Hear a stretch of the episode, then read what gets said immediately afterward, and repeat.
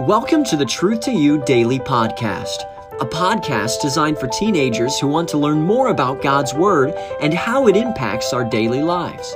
Journey with us as we set out to explore God's timeless truth one day at a time. Hello and welcome back, and I'd like to wish everyone a happy Lord's Day. It's always special to be in the house of the Lord. I hope that you had a chance to be in services, and uh, maybe you're looking forward, maybe you're driving to a service right now. Um, hey, I want to give you a quick thought, real quick. Before we get there, I want to look at Psalm 40 and verse 8. This is our verse of the week. And we've been going over this the past few days, but let's just look at it quick here again. Psalm 40 and verse 8 I delight to do thy will, O my God. Yea, thy law is within my heart. One more time, Psalm 40, verse 8 I delight to do thy will, O my God. Yea, thy law is within mine heart.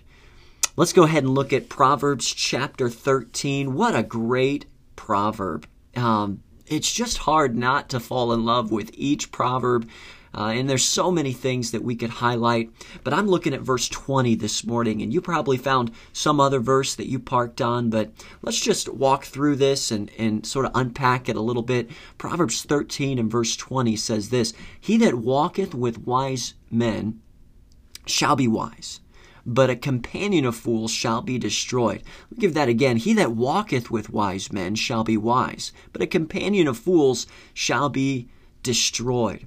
You know, if I was to ask you right now, if if you had a desire to be wise, you know what I think? I think you would probably say yes. In fact, I think just about anybody I asked would say yes because you know we we don't aspire to be ignorant or um, you know people who would be considered you know, uh, ignorant or stupid, or um, you know, we desire to to to be knowledgeable individuals. Um, you know, we want to be smart. But if I were to turn that around and ask you, what are you doing right now to obtain the wisdom that you desire? Um, I wonder what you would say. Uh, boy, that would be a a convicting thought convicting question, would it not, if somebody was to stop you?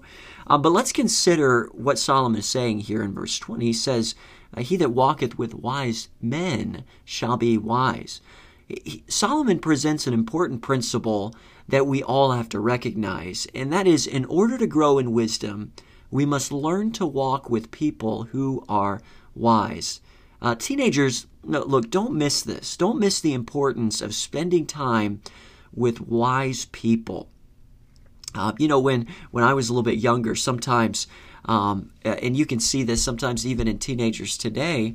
Uh, you know, when we spend time with people, a long time with people, we begin to pick up certain characteristics. I've I've seen teenagers that have spent a long time with other teenagers, and all of a sudden they have a very similar laugh. Um, that than like the teenager they've been spending time with. And it's just so funny how that works out. We we pick up on each other's um, character traits and uh, sometimes even eccentricities, but but the same principle um, also uh, goes to what Solomon is saying. He's saying, listen, if you spend time with a wise person, you're going to find that that wisdom is sort of transmitted um, to you. And on the flip side of that, you spend time with a, a foolish individual, you're going to find that you're going to be foolish as well, and that's going to lead to ultimate um, destruction and deterioration in your life. So we don't want to be at that place, but we do want to be at the place where we recognize and identify people who have wisdom, who walk in wisdom, and that we take the steps to walking with them. You know, there are uh, numerous ways that the book of Proverbs talks about that we can receive wisdom. But one of the ways, teenagers, is that you identify those teenagers, and maybe maybe they're not even teenagers. Maybe some are a little bit older. Um, you find that there's a little bit of ma- more maturity there in their lives, and and they're learning how to take the knowledge they have and apply it to situations. Hey, those are the type of people that you want to be spending quality time with. Uh, and I ask you, are you doing that? You want to be wise. You want to have a certain degree of wisdom in your life for decision making.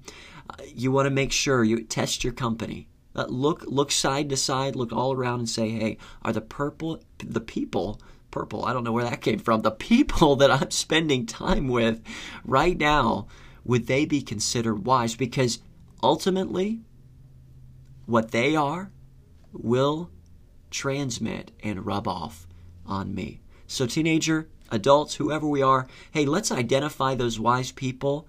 Let's go after them. Let's rub shoulders with them. Let's spend some time with them. It's a biblical principle. Wise company, so important. Hey, thanks so much for joining us here for the thought of the day. And now I want to go ahead and try and uh, sort of pivot now to the teenager of the day, and that is David. David is in our youth group, and boy, we're so thankful for him, so thankful for his desire to serve the Lord. Hey, let's all pray for him. Let's dig in and take David to the throne of grace and ask the Lord to work in his life, give him wisdom for decision making, and, and ask the Lord to help him on this special day. Again, we want to thank you for joining joining us. Hope that you'll join us tomorrow as we look at another verse in the book of Proverbs. Have a great day.